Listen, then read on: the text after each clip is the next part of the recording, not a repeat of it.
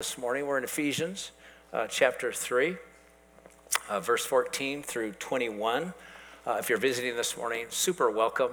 I hope you were welcomed as you came. I hope you feel welcome. Sometimes uh, everybody in the church, they're so excited to see one another. Maybe they've been on vacation or been away and they get back together and they just, you know, they love seeing one another and they, they don't reach out to you and welcome you if they don't know you as well as I would want them to.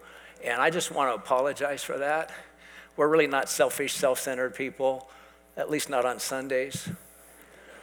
And uh, so, sorry uh, if you didn't feel welcomed or greeted, because we really do appreciate the fact that you're here.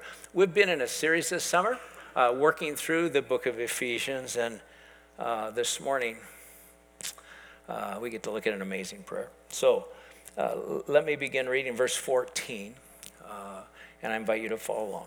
The Apostle Paul prays uh, When I think of the wisdom and scope of God's plan. Now, now let me stop for a second. Didn't get very far, did I? Uh, I think some people look at what's happening in the world today and think that God is losing. I'm serious. I, I think we look at what's happening in the world and, and think that God is losing. So let me ask you a question Is God losing?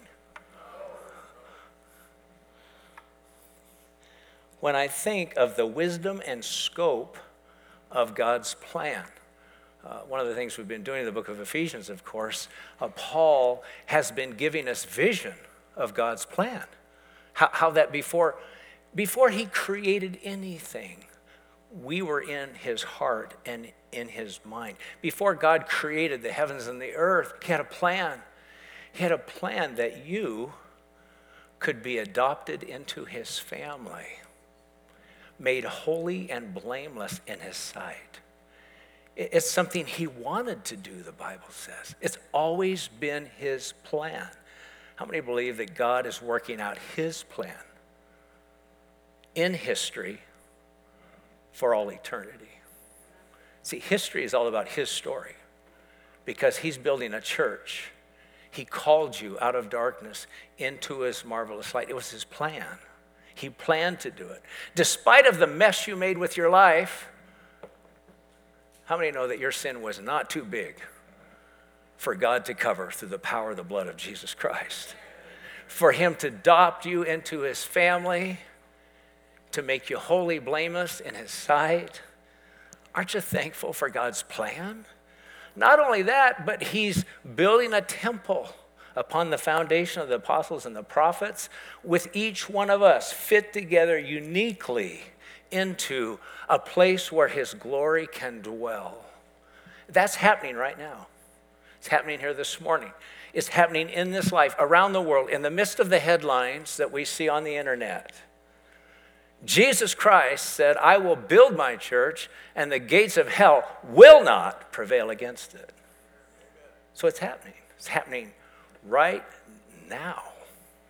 And I'm so excited to be a, a part of that plan, not only in this moment in history, but for all eternity, we read last week, so that in the ages to come, thousand years from now, a million years from now, a billion years from now, so that in the ages to come, the wisdom of God may be on display, the manifest glory of God may be on display through what He is at work doing in the world, in His church, for His kingdom, His glory, and His honor.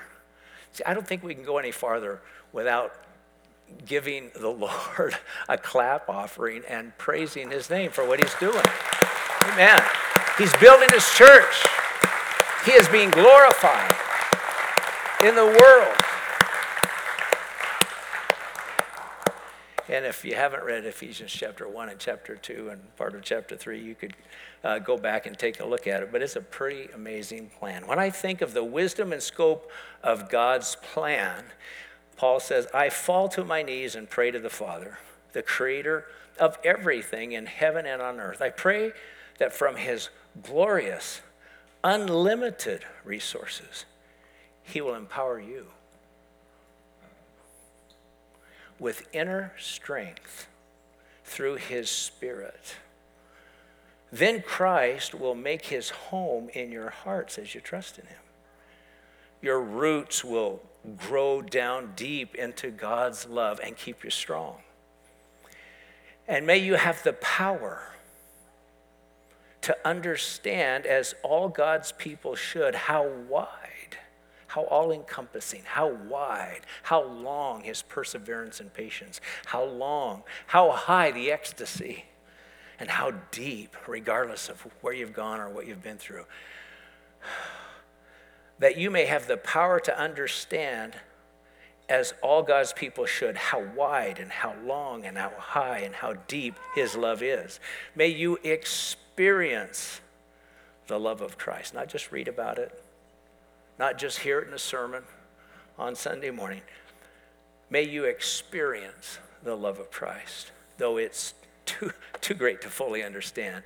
Then you will be made complete with all the fullness of life and power that comes from God. Fully complete, fully content, fully satisfied. Verse 20. Now, all glory to God who is able, through his mighty power, at work within us. Let me read that again.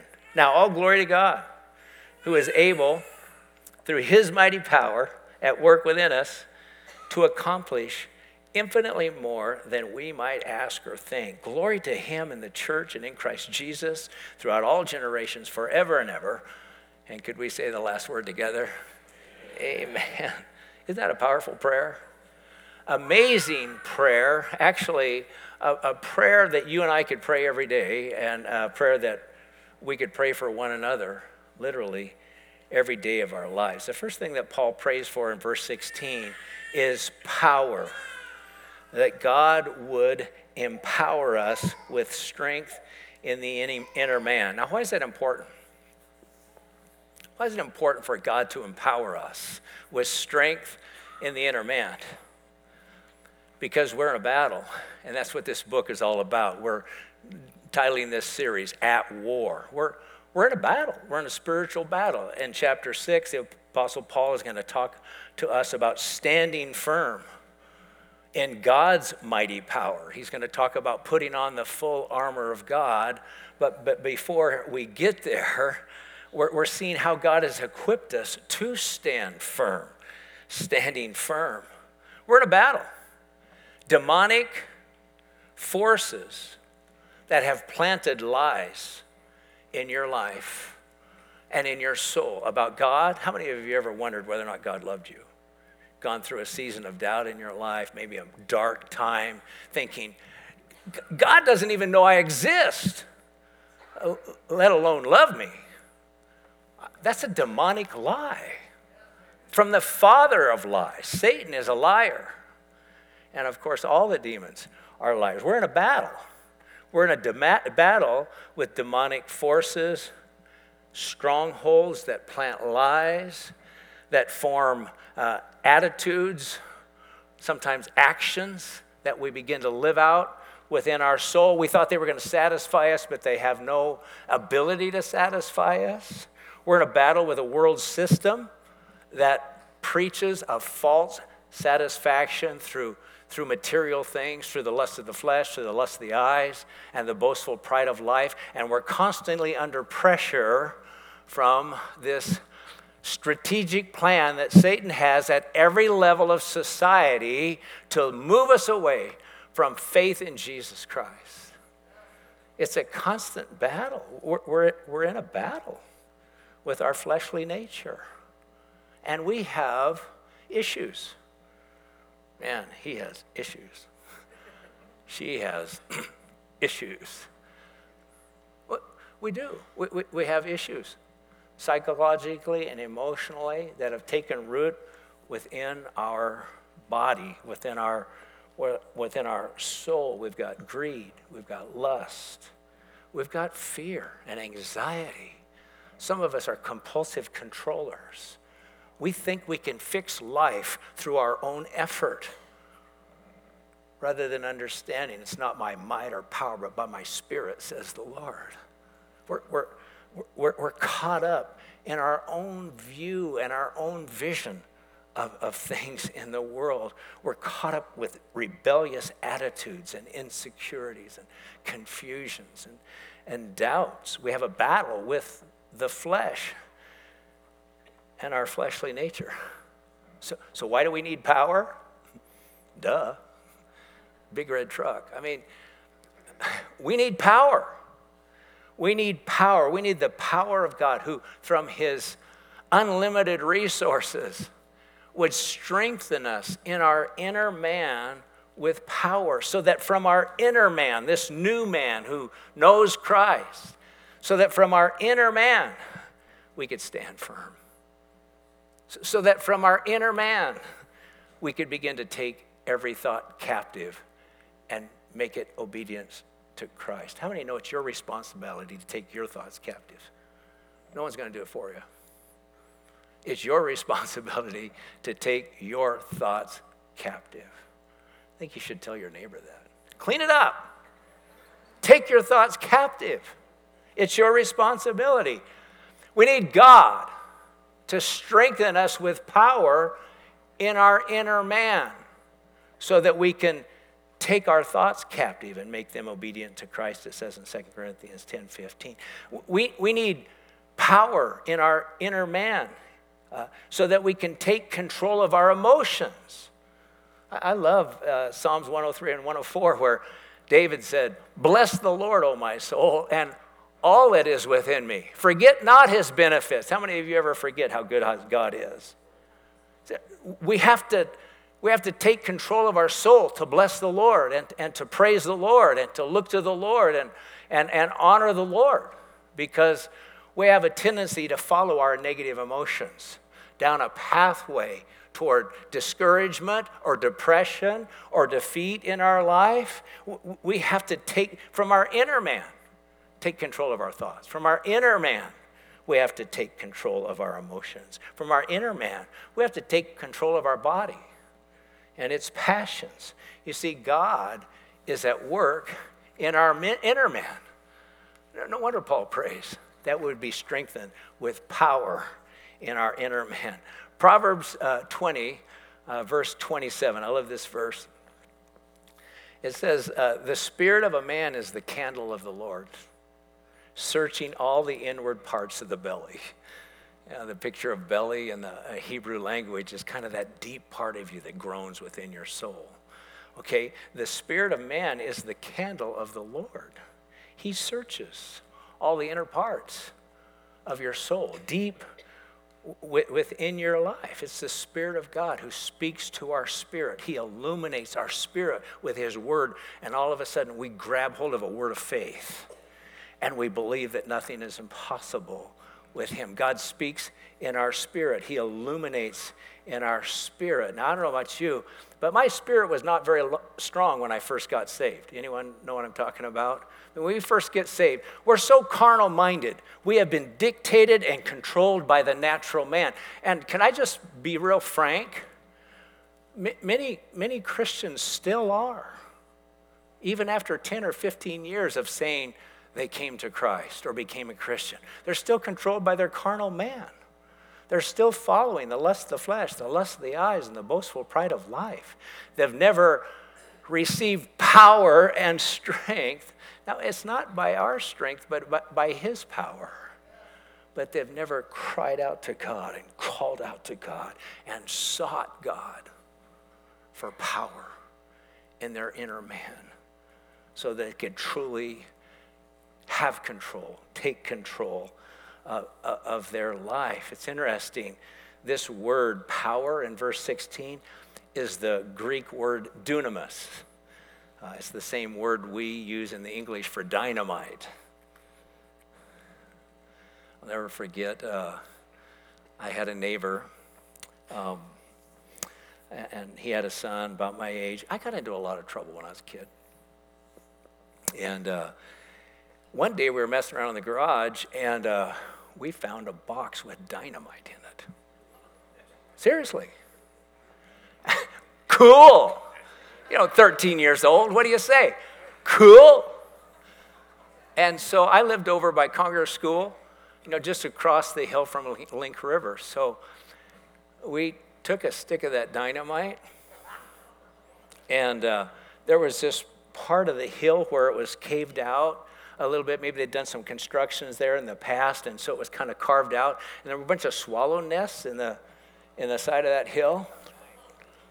Yeah, well, anyway, you're kind of getting my picture here. So, so we, um, so we put that piece of dynamite in one of those holes. Now, thankfully, it wasn't. It was only about 30 or 40 feet from this concrete wall. And so I don't remember who the one of us was that lit the fuse and ran and dove behind that concrete. Man, that made a hole in the side of the wall. Kablooey! Dirt and dust flying everywhere. So you come home after an event like that, and your mom says, What have you been doing today? Oh, nothing. How many of you were kids like me growing up? I mean, okay, that's this word. We need power from the Holy Spirit to change some of the landscape in our soul. We do. We need breakthrough. There's hard areas in your soul that you can't change in your own strength. You became addicted to anger.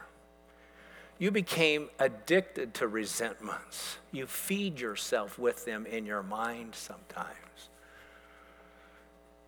You need the power of the Holy Spirit to come bring breakthrough in your soul, to set the captives free. That's what Paul is praying for here. This is real life stuff. This is not spiritual stuff.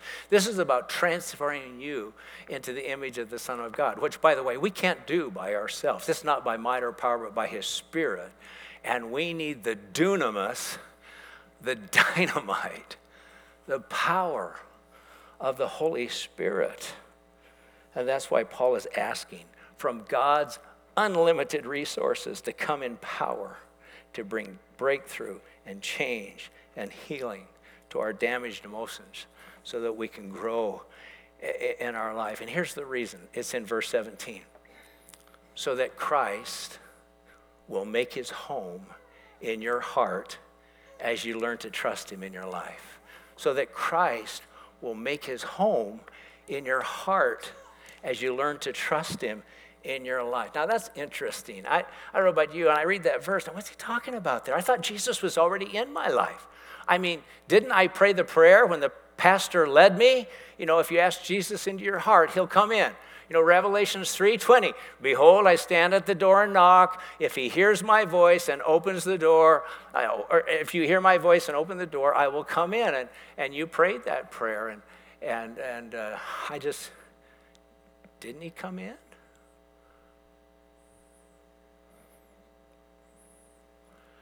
Maybe. I don't know. I, I hope he did. I, I think he, he might have come in. But the question I want to ask is is he comfortable there? In the home of your heart? How, how many have ever had guests come from out of town? You're so excited to see them. You say, Come on in, make yourself at home. What are you saying? Make yourself comfortable here. Anything that's mine is yours. You give them access to everything. And I usually do it in the kitchen when they come in the kitchen. Make yourself at home. Okay, there's coffee up here. There's, and, and we. Has Jesus made himself at home in your soul? Or is he struggling to find a spot? Have you locked him in the basement? I mean, I'm, I'm being a little facetious here. But is Jesus comfortable in the home of your heart? Is he comfortable with what you watch on TV? Is he comfortable with the time you spend on social media? I mean, the idea of Jesus dwelling in your heart here is, is the idea of his fragrance touching every area of your life so that your private time, your personal time, your devotion time, your recreation time, your rest and relaxation time, that all the areas of your life have the fragrance of Christ in them because he is welcome there, because he made himself comfortable there. I, I had a chance to pray with some brothers on Thursday morning. Uh, some of the ladies didn't make it, but uh, there were several brothers there. As we were praying, I, I had a scripture come to my heart, and uh, I felt like Jesus was extending an invitation to me. How many are familiar with John 15, where Jesus says, If you abide in me and I abide in you, you will bear much fruit, for apart from me, you can do nothing. Is anyone familiar with that verse? I think I just quoted about verse 15. Now, down in verse 7, here's what Jesus, it's an invitation. Jesus says, If you abide in me and my words abide in you, ask whatever you will and it will be done for you. Now, if, if you're abiding in Jesus and he's abiding in you and you're abiding in his word, you're going to ask whatever he wants, not whatever you want. You know what I'm saying? There's a relationship aspect to that verse. Here, let, me, let me say it again. Jesus said in, in John 15, verse 7, if you abide in me and my word abides in you, ask whatever you, you will, and it will be done for you. And I was sitting there praying with my brothers and I felt like Jesus spoke that verse into my soul as an invitation.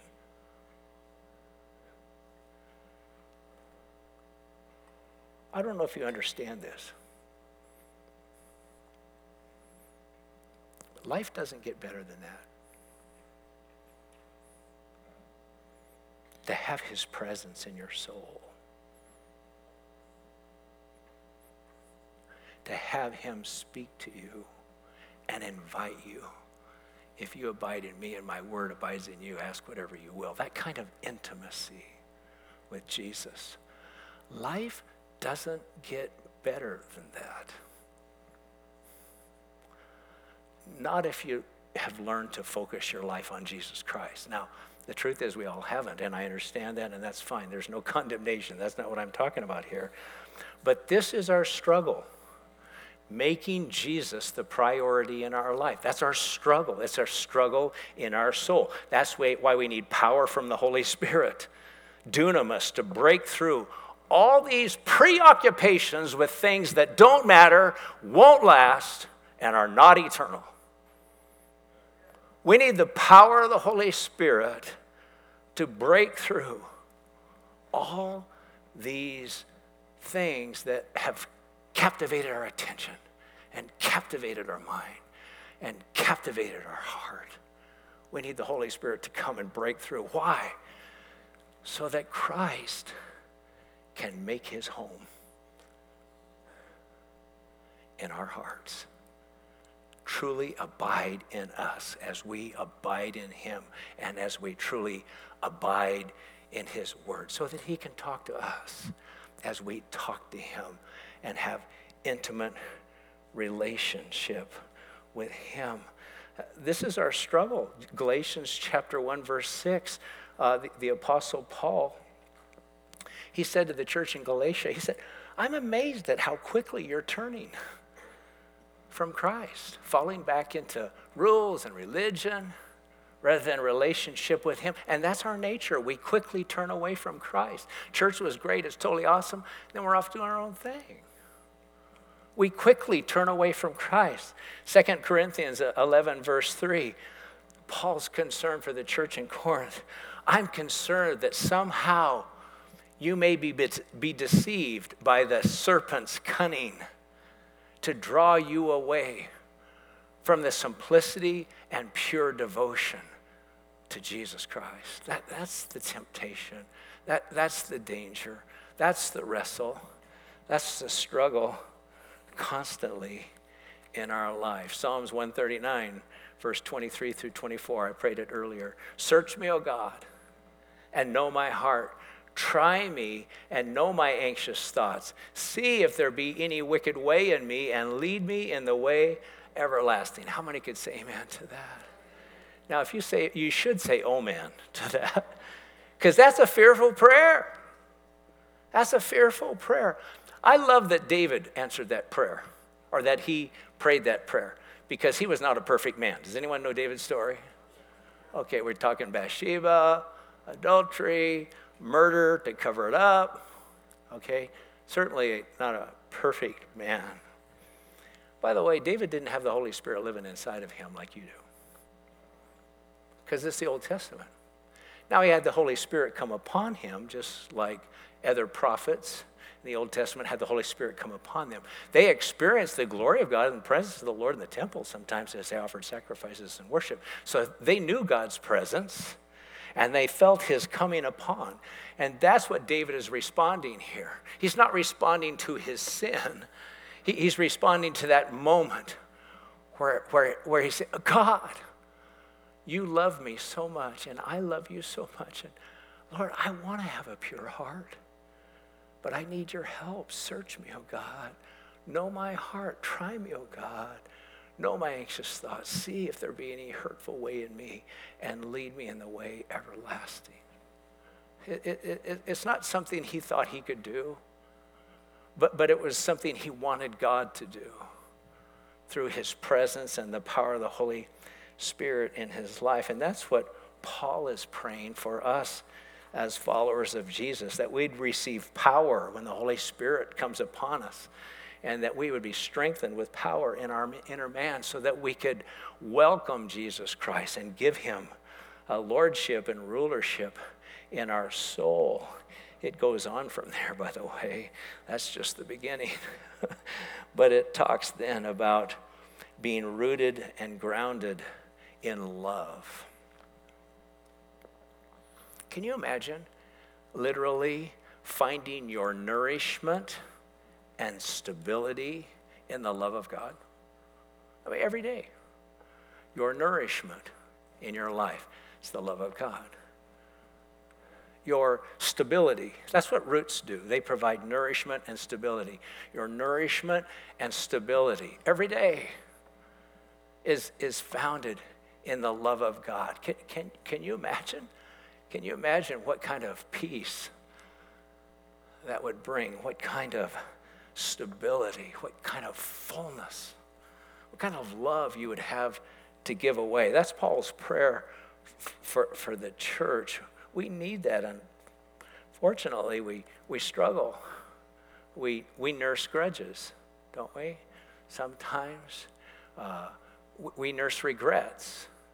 Uh, we, we sometimes nurse uh, past mistakes or uh, things that are disappointing in our life. Sometimes those take root in our soul to the point where they literally don't leave any room left for the love of God to, to provide nourishment and stability in our life. We, we need to go deeper in our relationship with Jesus so that we can receive his love uh, through the power of the Holy Spirit. The fourth thing he prays is that you may experience the love of Christ.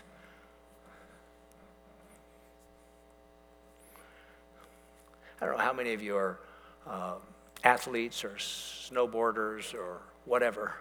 Uh, would you rather talk about it or do it?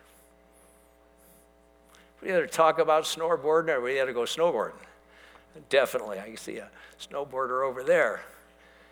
Would you rather talk about it or do it? So that you may experience the love of Christ. I, I, know that not all of us have experienced the love of Christ, and I, I can't explain why or why that hasn't happened for you, but I'm going to encourage you to pray it, to start pursuing it, to start asking God for it. God, I want to experience the love of Christ deep within my soul. It's so important to understand the difference between here and here. And what we experience in our mind doesn't always translate to our heart. Paul wants us to receive power from the Holy Spirit so that Christ can dwell in our hearts through faith, so that we can be rooted and grounded in love, so that literally everything that's taking the place of Christ in our life would be rooted out of the way, blown out of the way, so that we can sink our roots deep down into the love of Christ so that we can experience his love, which, by the way, is beyond understanding, he says in this prayer.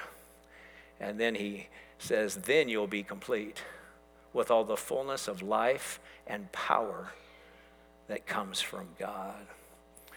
And then he finishes with an amazing doxology. Now, all glory to God, who is able through his mighty power at work within us to accomplish infinitely more than we can ask or think. Glory to him in the church and in Christ Jesus throughout all generations, forever and ever.